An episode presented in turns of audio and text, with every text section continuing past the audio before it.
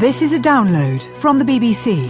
To find out more and our terms of use, go to bbcworldservice.com slash podcasts. This is James Coomarasamy with NewsHour recorded on Thursday, the 10th of July at 20 hours GMT. Coming up, spies like us. Germany expels the top American intelligence chief in the country. Ähm, From my point of view, spying on allies is a waste of energy in the end. We have so many problems then I think we should focus on the important things.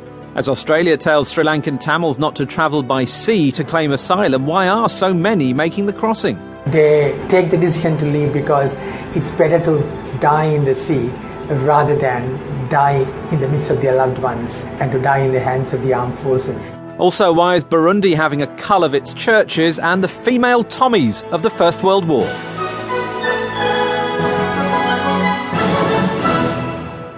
And coming up in the programme, why Norwegians take sartorial pride in their independence.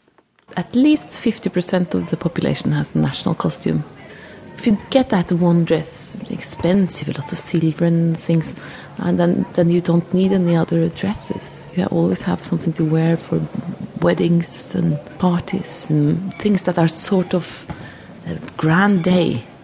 Out comes the national costume. and a rare foray into North Waziristan with the Pakistani military in search of insurgent groups. The North Waziristan agency has transformed into a hub of uh, terrorist activities. It was also a source of uh, perpetrating violence, organized crime inside the country. But we begin with what sounds like an episode from the Cold War era. An American intelligence official expelled from a US embassy in a European capital.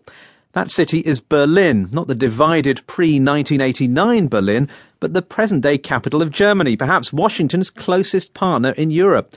So the decision of the German government to kick out the Secret Service station chief is a measure of the public and political anger there about a series of cases allegedly involving US agents spying on German politicians.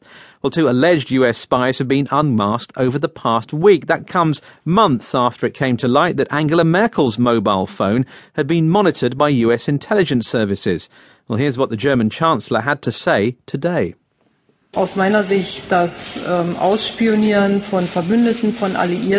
From my point of view, spying on allies is a waste of energy in the end. We have so many problems, and I think we should focus on the important things. Just look at the challenges posed in Syria regarding ISIS. If you look at the fight against terrorism, there are huge problems. That is the highest priority.